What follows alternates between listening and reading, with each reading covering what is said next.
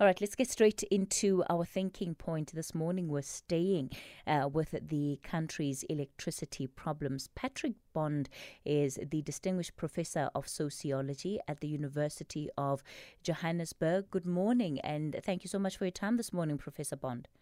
Great to be with you again, Kathy. Thanks. Look, when one just listens to what South Africans have been saying about the state of energy supply, but also when they're reflecting on their own experience in terms of what they're having to do on a day to day basis just to keep things going, one gets a sense that everybody's hands are really up in the air and, you know, asking the question, well, what must happen now? You know, what what what needs to happen in order to to pull us out of this cycle this very repetitive and very dangerous cycle that we found ourselves in?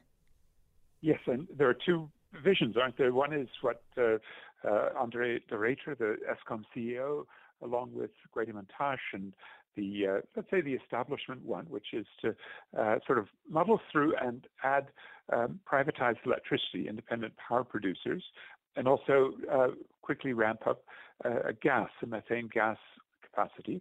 And the other is the Green New Eskom that the Climate Justice Coalition and the second biggest uh, uh, trade union federation, uh, South African Federation of Trade Unions, and um, some of the institutes like Alternative Information and Development Center have been promoting, which is to, to rebuild Eskom as a, as a green uh, institution because of the fear that the privatized model won't work.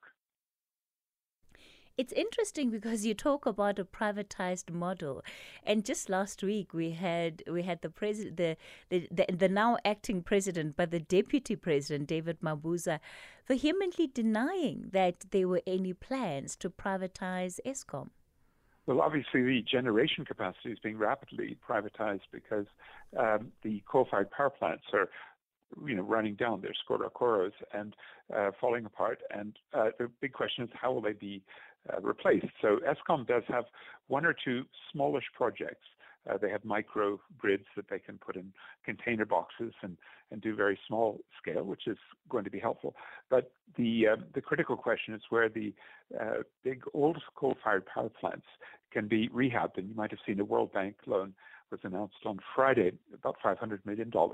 And the dilemma is that uh, where there's some piping that goes to Mozambique where they're drawing in uh, gas, the methane gas that comes from offshore Mozambique. That's in the middle of the country, not the very conflicted north of the country near Cabo Delgado. But in the middle of the country, they're running out. And they think they can still use some of the gas in that pipe, which is a Sasol pipe, to go to Komati, the first of the big coal-fired power stations that have to be uh, sort of uh, rehabbed now because they've uh, reached their uh, end of their lifespan. And I think this is one of the most interesting areas because we've seen the activists and uh, uh, very, very good public interest lawyers, community groups like the Amadiba Crisis Committee, Sustain the Wild Coast, Fisher Folk, all sorts of marine conservationists, climate activists trying to stop offshore gas in South Africa and winning, actually winning on September 1 quite a, a decisive victory against Shell and its local partner, Johnny Copelyn, his uh, Impact Africa. And I think this is one of the most interesting questions. Car power ships are the privatized um, three ships in Coega, Saldanha, and Richards Bay harbors that have been proposed but they lack environmental approval because they're you know they're quite it's a, it's a quite awesome uh, question. How do you put a huge power ship into a harbor without making an enormous environmental mess from the standpoint of you know uh, greenhouse gas emissions, but also the local ecology. But I think that will be what uh, these establishment guys are trying to do: uh, gasify it uh, as they decarbonize, we might get a meth addiction, methane uh, gas coming in. And that may, in turn, as the debate in Europe heats up about whether they should be turning to more gas from uh, uh places like uh, Senegal, where the German chancellor visited recently to try to get more gas since the line to Vladimir Putin is being cut off, the Nord Stream pipeline. Then the uh, awesome problem of climate catastrophe because methane is, is so much more potent than carbon. It's 85 times more. And these are the things that the establishment, which have always been kind of pro-carbon, uh, in fact, uh, Andre de Ruyter used to work at Sasol. His nickname there was Mr. Coal. And he's trying to you know, he made a big announcement a couple of days ago about uh, really pushing much more gas to replace coal. And the activists, and, and I think, you know, if you look at the sort of next generations, the youth, they're going to say, no, no, we, we actually have an incredible asset base of, um, uh, of, of, of sun and wind, so we should be using that. So, so I guess on the one hand, you have the debate over what then the next phase of our energy supply should look like. Is it uh, solar, wind, and energy, like you're saying, or are we moving to gas? But but before we even get there, I, I want to firstly just look at the plans that Eskom is announcing now. There are those who believe that the power situation has been allowed to deteriorate to this point so that Eskom can go out to market and can start getting a lot more private power. And and when one looks at, of course, the, the solutions such as what they released in the statement yesterday about where they're going to be going to try and source um, this additional power that we need, it plays into that theory. Your own views on that? Yes, I wouldn't be necessarily conspiratorial. I think the the decision not to allow Eskom to really do uh, its own uh, solar and wind and possibly tidal and uh, it, it, you know increase the what's called the, the pumped storage capacity, that is to be able to store energy, like in uh, you know the sort of Drakensberg Range or even in the hills of Cape Town, uh, quite a bit of energy is stored when there's a good sunny day, a good windy day, and, and it's pushed, water's pushed uphill and it's allowed to come back. We also have very, very deep mines uh, which storage could be used. But you know, it was back in the late 90s when the white paper was produced, 1998, um, and it was at that point that privatization was mooted because there was a sense that Eskom shouldn't be um, continuing with generation. And I think in in a way, the, the coal-fired power plants, these mega projects, the two big ones that were put together uh, starting in 2006, uh, Medupi and Kusile, they really show that Eskom doesn't have that capacity to do these mega projects, uh, especially 4,800 megawatt coal-fired power plants. Much uh, of the problem is corruption, not just uh, African National Congress being bribed by Hitachi, a case that went to the Foreign Corrupt Practices Act prosecution in the U.S., and uh, Hitachi paid a big fine there. We haven't yet seen uh, much political will to do prosecution or even the Zondo Commission to look into that particular case, even that's the biggest single case of corruption. And then we had um, plenty of other problems. So Kusile is is tripping. It uh, still has two of its big uh, six uh, boilers still unbuilt, and uh, with Medupi, they had one of their big units blow up last August. So we're really seeing the problem of relying on coal. South Africa has a lot of coal, about 43 billion tons in reserve. But um, I think a lot of people would like to see that coal left underground because it is just such a, a an incredible source of of our own uh, climate catastrophe, and we're going to be hit with uh, sanctions by uh, international trading partners who don't want to see the products coming into their countries having this embedded uh, climate catastrophic component. So, uh, uh, so, Professor Bond, what are you saying? Are you saying that ultimately, when it comes to generation capacity in this country, the only thing that, and this is now looking into the future, going into the future, the only solution that looks viable that Eskom is leaning towards is privatization? That seems to be the case, and all of the IPP procurement program uh, bid windows, uh, you know, really confirm that um, aside from what Eskom wants to do with the World Bank and a couple of these older facilities like Komati, they also have, I should add, a big gas plant in Richards Bay. That's three gigawatts, 3,000 megawatts, uh, and that would, you know, add uh, substantially to the 2,800 uh, uh, giga, uh, megawatts that we uh, uh, that we use every you know every day in a sort of uh, high consumption day.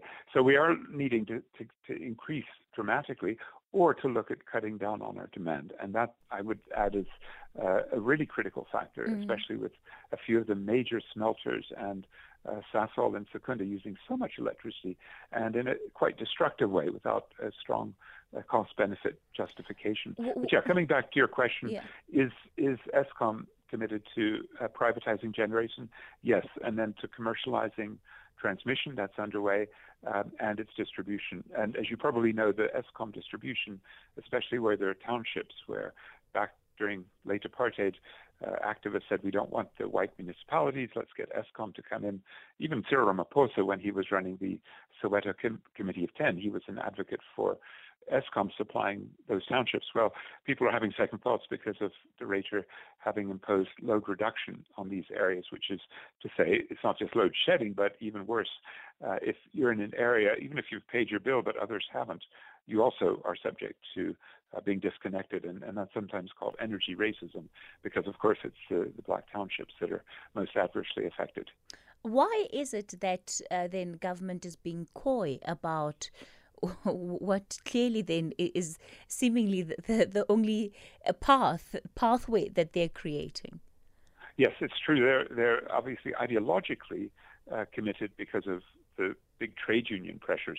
One trade union, the metal workers, actually succeeded in getting a near inflation uh, uh, wage increase uh, a few weeks ago. You might have noticed we, we had a high, uh, let's say, sabotage or increase in, in uh, load shedding because unions did uh, wildcat strikes. It was not just metal workers, the National Union of Mine Workers.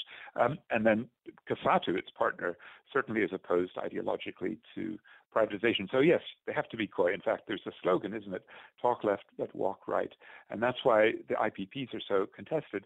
People are arguing, like the metal workers, that the main beneficiary is actually the brother-in-law of President uh, Ramaphosa, that is Patrice Motsepe, and he's around, uh, you know, a partner on about half of these new uh, independent power producers. I'd say more power to Patrice Motsepe if he's doing more solar. He is still a big coal tycoon like Ramaphosa himself was. Um, and we're in a situation where, with the price of coal incredibly high at $400 a ton, uh, the rand has been crashing. Uh, don't forget, about uh, two years ago, at the low point in 2020, it was only about $40 a ton. So um, while the big coal uh, uh, miners, which were Anglo Coal and BHP Billiton and um, uh, South 32, BHP Billiton's partner, and Glencore, uh, kind of notorious company, uh, guilty of lots of corruption across the continent. We've we've learned this year. They were then passing the trash. They were selling much of their coal mining to black entrepreneurs, uh, July Ndlovu and uh, Thungela, right, the Anglo uh, recipient, or Exxaro or Seriti. So now there's a very interesting block of pro coal or pro fossil forces, and they really have a very good ally, unfortunately, in Gwede Mantashe. So that I think is part of the talk left, walk right. It, it, it is that there's an acknowledgement that climate change is a big problem, and that as we have continuing coal and if we have new gas, well, we might be hit, we will be hit with climate sanctions by international trading partners.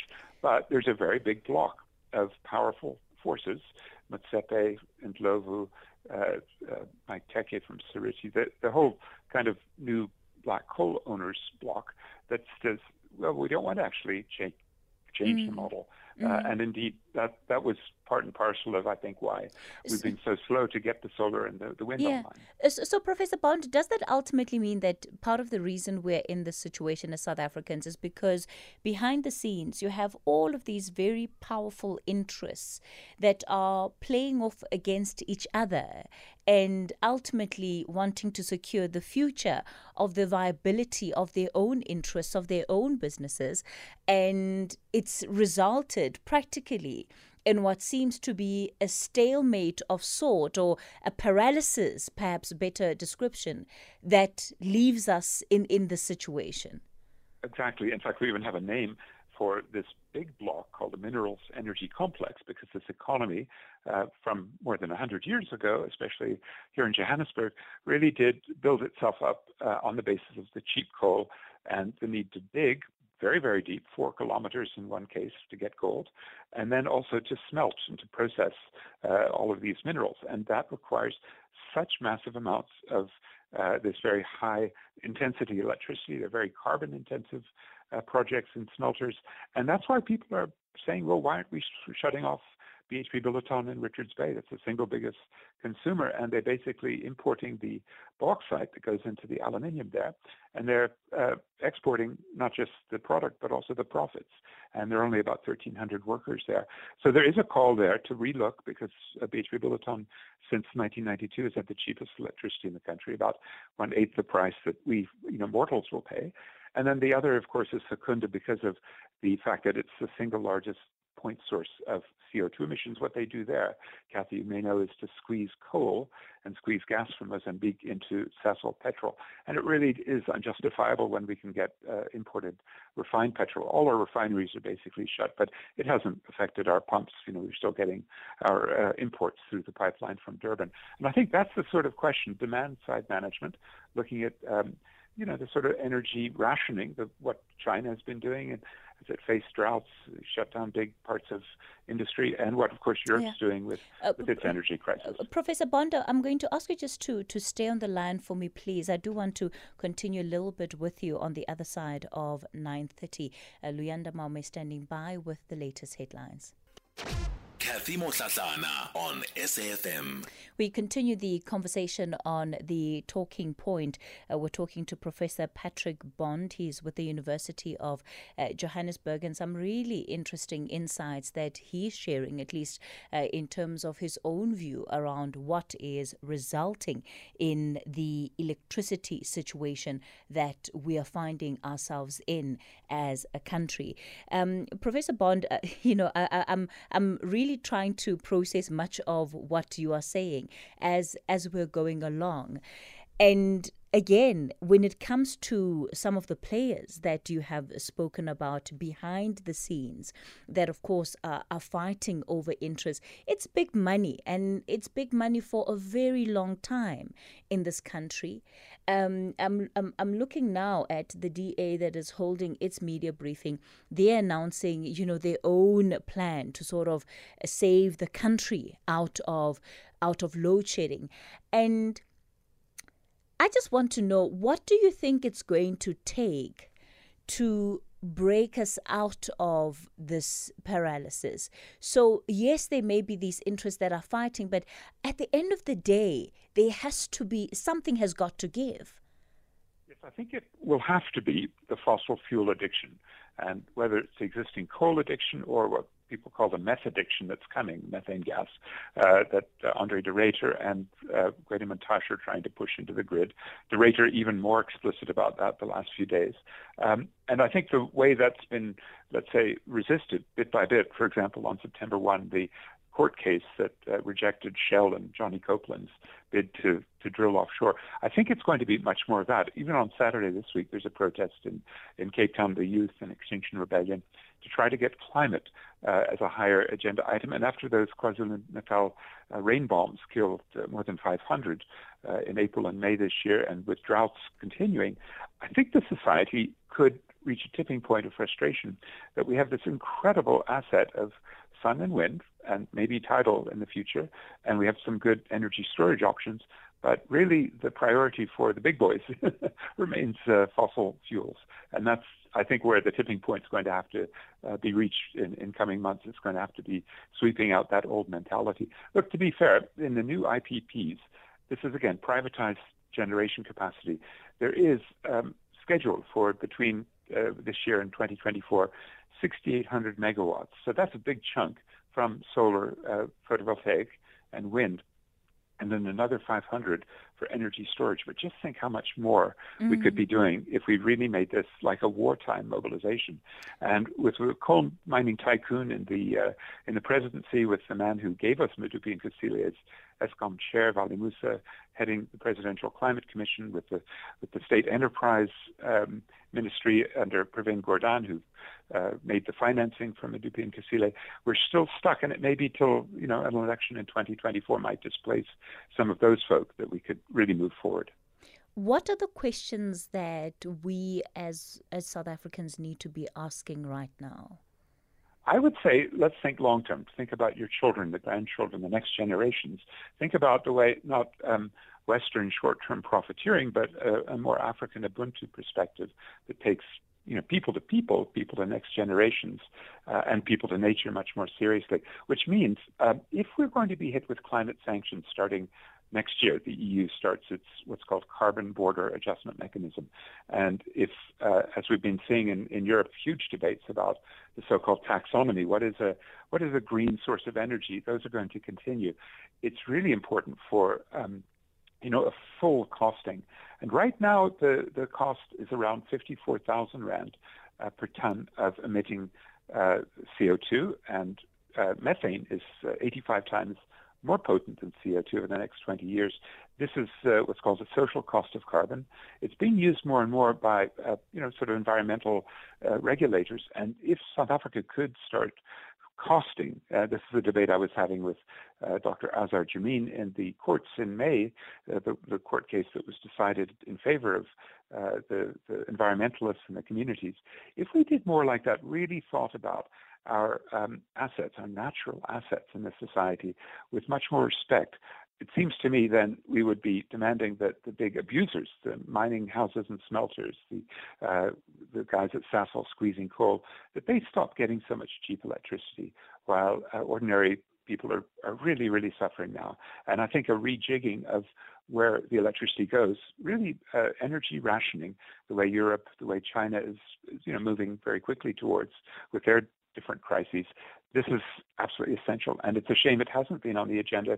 But very few people know that BHP Billiton uses more than five percent of the grid and pays uh, roughly 12 uh, cents a kilowatt hour when when the prices are low.